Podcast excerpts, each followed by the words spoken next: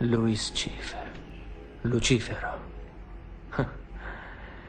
Perfino il tuo nome è uno scherzo di cattivo gusto.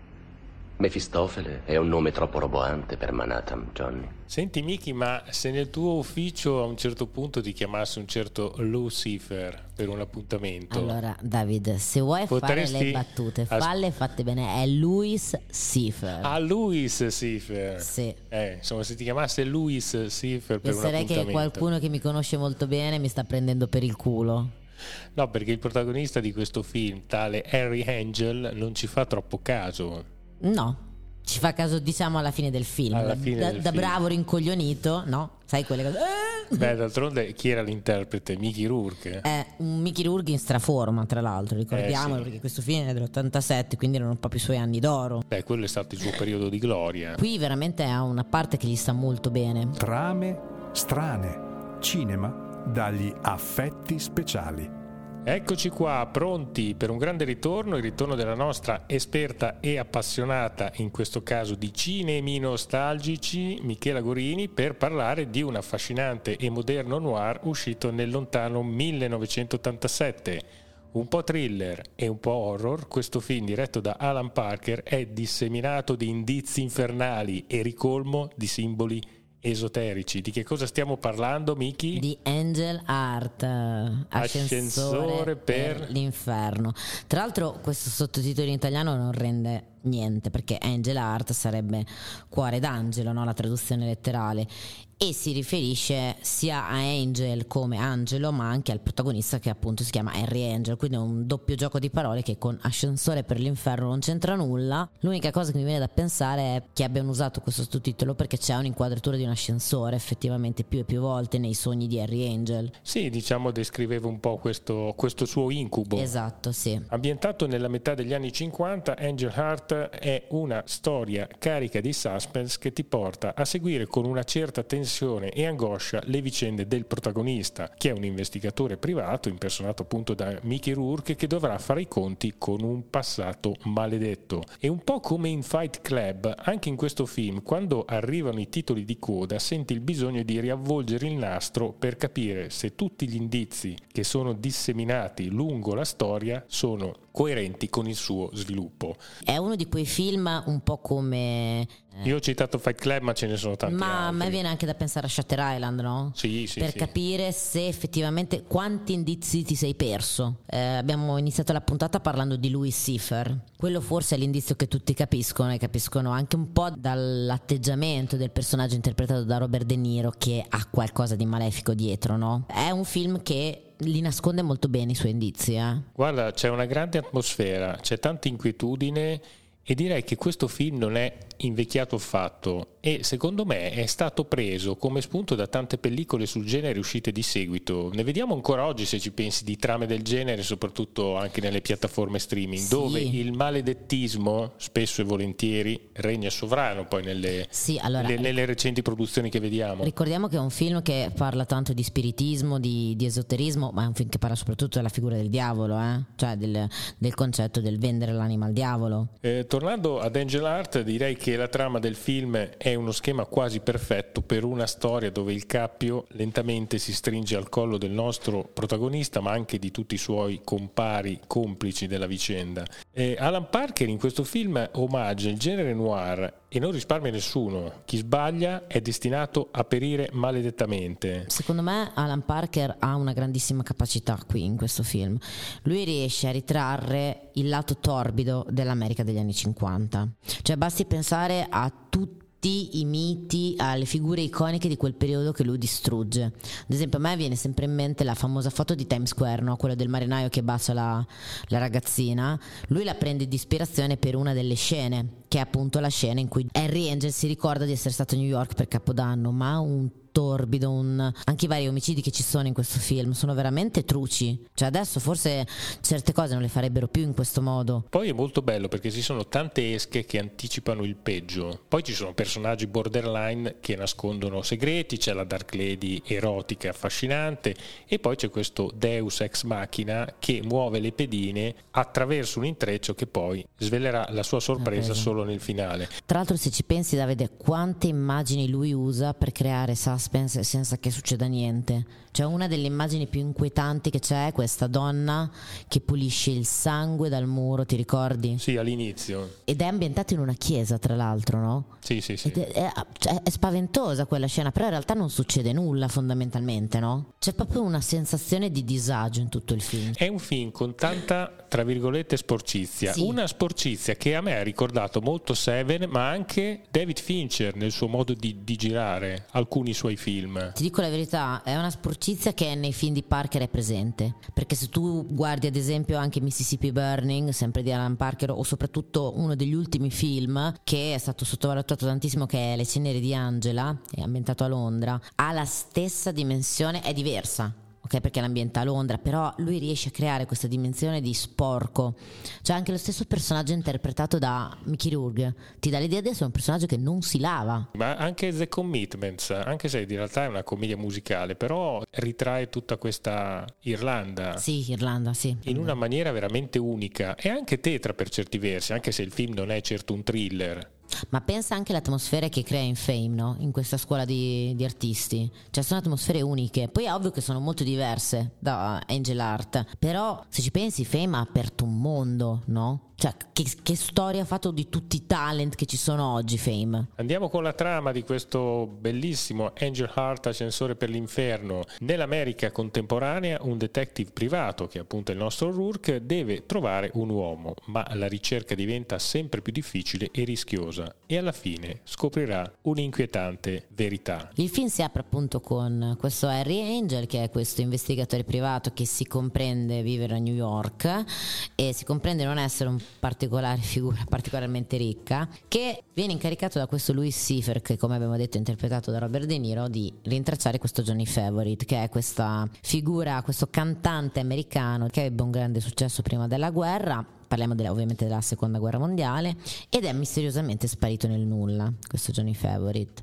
e lui si farà un debito con, con questo Johnny Favorite Eh, immaginiamoci anche un po' una cosa che qui secondo me c'è una capacità di prendere in giro certe figure cioè Johnny Favorite è il classico cantante americano degli anni 20-30 no? quelli che fanno le canzoni smielate, dolci presente il padrino, la figura del cantante no? Sì? Ecco, identica. E poi si scoprirà chi è Johnny Favorite, invece un personaggio molto torbido, quindi no, prendiamo proprio quest'icona di, di cantante amato da- dalla folla che in realtà è un personaggio malvagio. E Harry Angel nel ricercare questo personaggio praticamente si lascia dietro di sé una scia di sangue, cioè nel senso che ogni volta che procede con le sue indagini qualcuno muore. Un po' come la signora in giallo, no? Cioè lui incontra dei personaggi a seconda delle varie tappe della vita di Johnny Favorite e questi personaggi subiscono una fine veramente tremenda. Parte, se ci pensi, da New York. Lui incontra Louis Seifer per la prima volta in questa chiesa, dove c'è appunto questa donna che pulisce il sangue perché il reverendo si era appena sparato in testa. Dopodiché si sposta in questa clinica nella periferia americana dove c'è questo dottore no, che vive in questa bettola della periferia americana e poi andiamo negli stati del sud, quindi Alabama, Mississippi,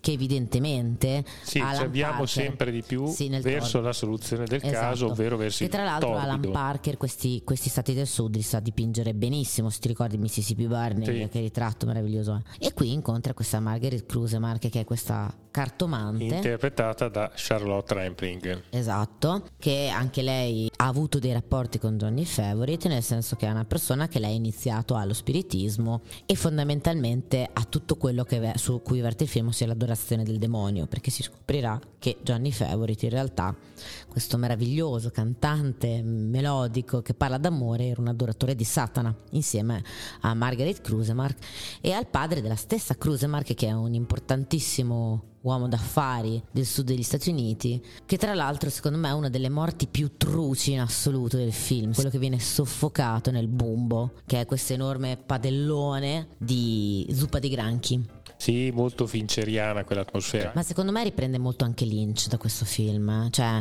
ci sono veramente delle atmosfere, oppure ad esempio quando incontra uno dei migliori amici di Johnny, che è quello che suonava con lui, il musicista di blues di eh, Nero, che anche lui, eh, altro adoratore di Satana, farà una bruttissima fine. Sì, sì, sì, ma veramente ci sono delle fino a che non incontra la eh, figlia di quella che sarebbe stata un amante di Johnny Favorite perché perché oltre a Margaret Crusemark in realtà Johnny Favorite aveva questa amante e qui sempre più torbido perché sì, la figlia veramente. interpretata da una giovanissima e bellissima Lisa Bonet Lisa Bonet tra l'altro compagna di eh, Lenny Kravitz e madre di Zoe Kravitz tra l'altro be- veramente bellissima sarebbe la figlia di una delle amanti di Johnny Favorite perché Johnny Favorite oltre a dedicarsi all'adorazione del, del diavolo insieme alla Margaret Crusemark praticava riti voodoo insieme a quella che era una sacerdotessa voodoo che appunto era la madre di Lisa Bonet. A sua volta questa Lisa Bonet si scopre durante il film essere anche lei una sacerdotessa voodoo. Se ti ricordi c'è la scena famosa di appunto Mickey Rourke, ossia Angel che si avvicina a questo enorme sabba, no? a questo rito, con lei che sgozza questa gallina e si sparge di sto sangue proprio trucissimo, no? Infatti, eh, nonostante questo film venga definito un horror, però ci sono tutti gli ingredienti per eh, considerare questo film anche un noir. Perché... in realtà, Davide, come hai detto tu prima, questa è una rielaborazione del noir, no? Il noir siamo abituati a vederlo nelle grandi città, con l'ispettore di polizia, la malavita. Lui cosa fa? Lui prende un noir e lo ambienta nel mondo del sud degli Stati Uniti e nel mondo di tutto quello spiritismo che col noir non c'entra nulla.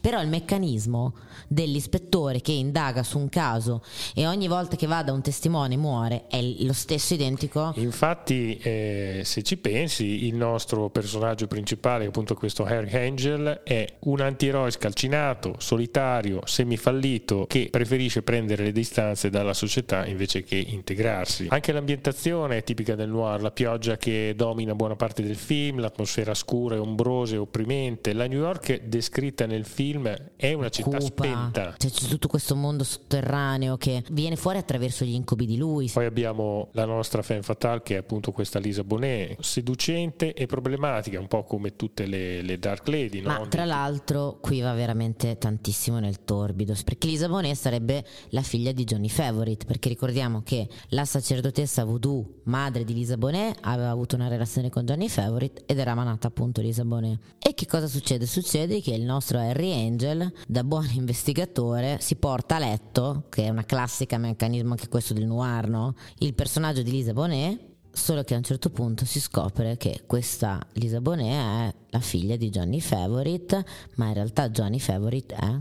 In realtà Johnny Favorite è Harry Angel. Chirurg, Angel, Harry Angel. E quindi il cerchio si stringe. Fondamentalmente lui si è portato a letto sua figlia. E ci buttiamo dentro anche questa. Un Tra l'altro, incesto, come direbbe in una scena di sesso super infuocata. Assolutamente. Mentre loro hanno questo rapporto sessuale intensissimo, dove tra l'altro, se ti ricordi, le pareti colano sangue. Sì, all'inizio colano acqua, poi quest'acqua piano piano diventa, sangue. sangue. Loro si sporcano entrambi di sangue e mentre hanno questo rapporto sessuale compaiono queste immagini di orge veramente molto forti. Forse ai tempi non è stato percepito, allora questo film in realtà è stato censurato, però chi avrebbe il coraggio di fare delle scene così oggi? Ma eh, diciamo che si fanno, per carità, non è che siamo... Sì, ma non così bene, ci vuole la classe per farle bene. Eh? Adesso oggi sarebbe un po' una vaccata. Ma guarda che mm, a me piace questo film, piace citare questo film perché secondo me ha ancora una sua modernità.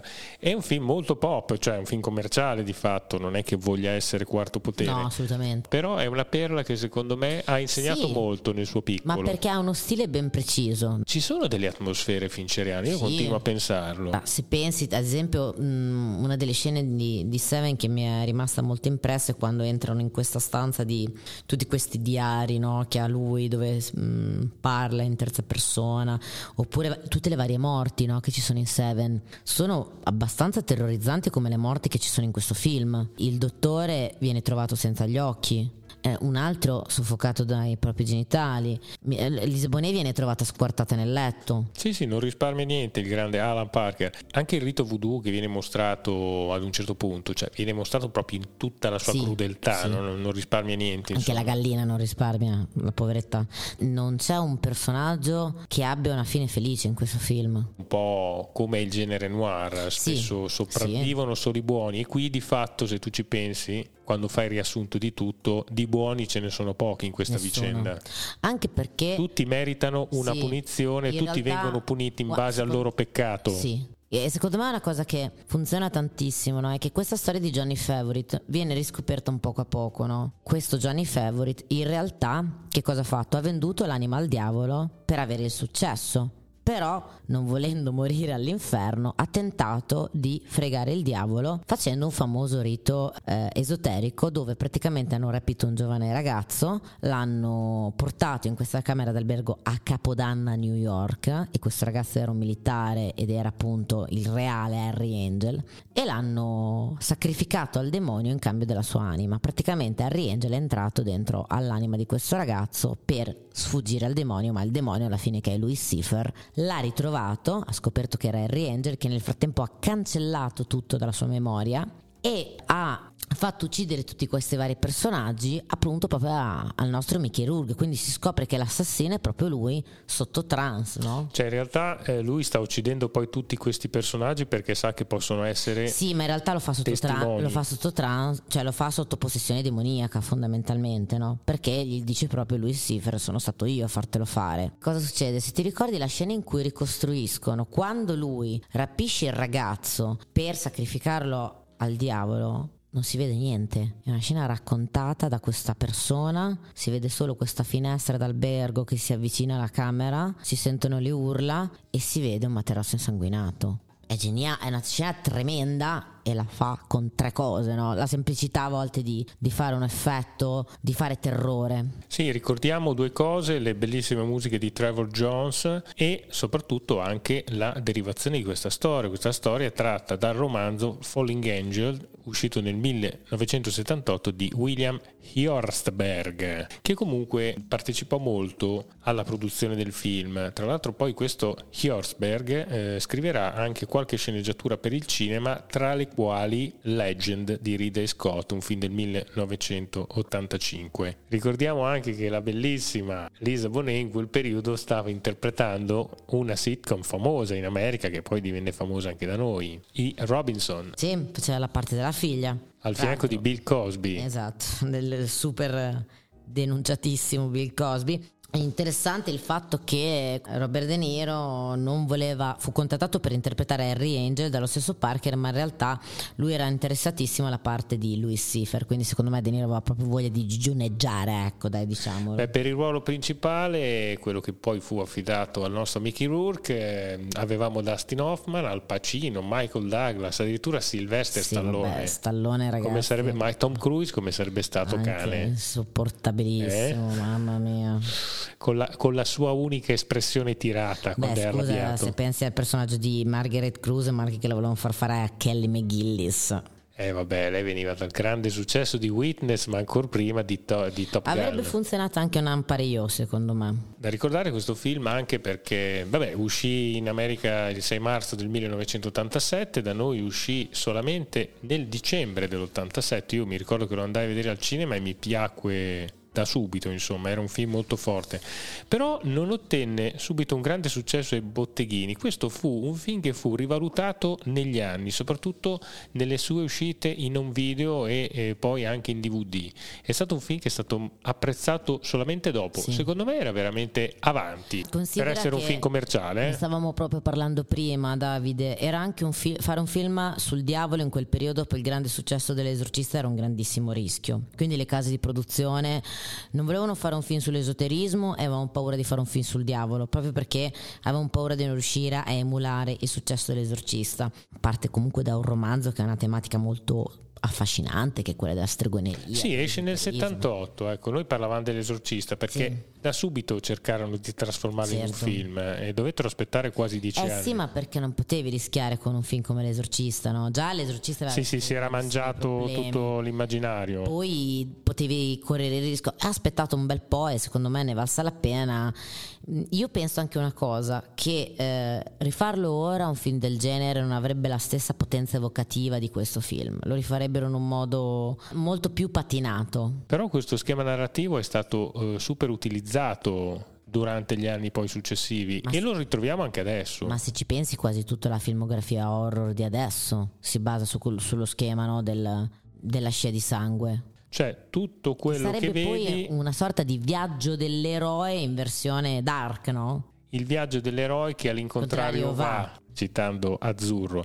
Insomma, sì, sembrano tutti quei film dove tutto ciò che vedi non è affatto ciò che sembra e alla fine scopri che eh, si ribalta tutto quanto come un calzino. Parliamo in chiusura del grande Alan Parker perché merita di essere menzionato questo grande regista che a me è sempre piaciuto molto, anche perché si è misurato in tanti generi, generi diversi, diversi sì. anche con stili diversi. Sì, e devo dire che ha veramente ottenuto dei risultati, ripeto, nonostante non sia celebrato, non so, come un Martin Scorsese, come un Ridley Scott, ha, ha veramente creato dei cult. Sì, lui si fa conoscere con questo film intitolato Fuga di mezzanotte del 1978 che prende spunto dalla vicenda reale di un giovane cittadino americano, Bill Hayes, arrestato per possesso di droghe in Turchia e che, nonostante le lunghe vicende giudiziarie, riesce a tornare in patria solo grazie ad un'evasione.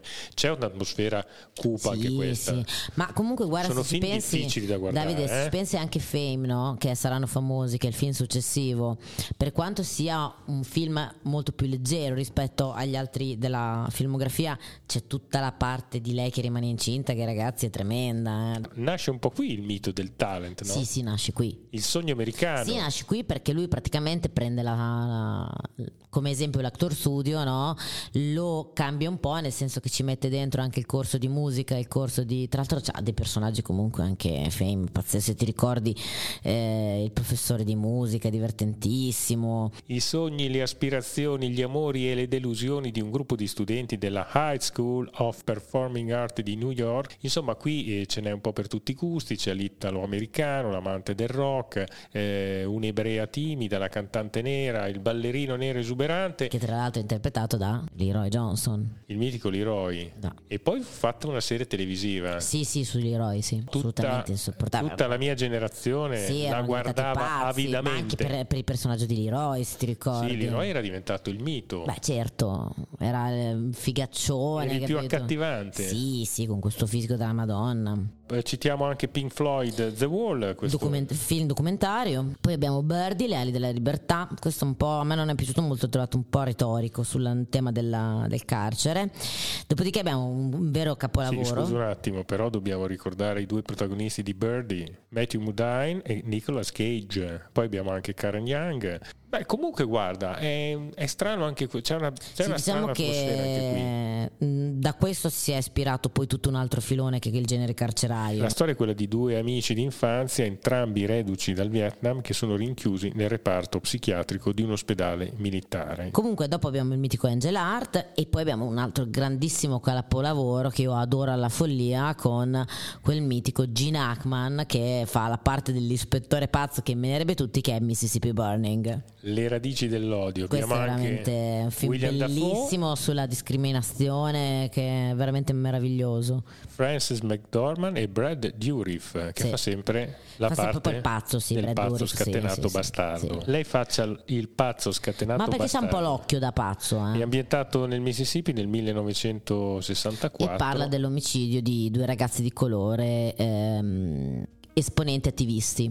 e questi agenti dell'FBI vanno ad indagare. Beh, insomma, eh, cosa vogliamo Citiamo ricordare? anche The Commitments, Sì, che abbiamo già citato. bellissimo. Citerei anche Evita, che non è Evita ma Evita. Sì, per me era Evita perché io ho sempre evitato di andare Anche a vedere io ho sempre film. evitato di vederlo. Insomma, fu un gran successo. un gran successo commerciale. e tra l'altro eh, fu un film che la critica osannò tantissimo e poi per concludere io citerei Le ceneri di Angela che vi consiglio di vedere perché è un film veramente molto duro, molto forte. E chiude la carriera nel 2003 con The Life of David Gale. Gale. Era Sir Alan Parker perché lui era inglese e fu eletto baronetto nel 2002 dalla regina Elisabetta. Guardatevi Angel, Angel Art, Art e guardatevi anche- qualche bel anche film di Alan, Alan Parker, Parker. perché merita. Era un regista, purtroppo dobbiamo dire era, era un regista che ha regalato comunque delle belle suggestioni cinematografiche. Un saluto a tutti quanti. Grazie ancora Davide, un saluto a tutti quanti. Sì, e se per caso vi cerca un certo Low Cipher, insomma, Sappiate che è Zagnoli che non vi prende per dategli, il culo. non dategli troppa confidenza, fate finta di niente, guardatevi dall'altra parte. Ciao a tutti. Ciao a tutti. Le interessa molto questo Johnny Favorite? Non amo i conti in sospeso. Trame strane. Cinema dagli affetti speciali.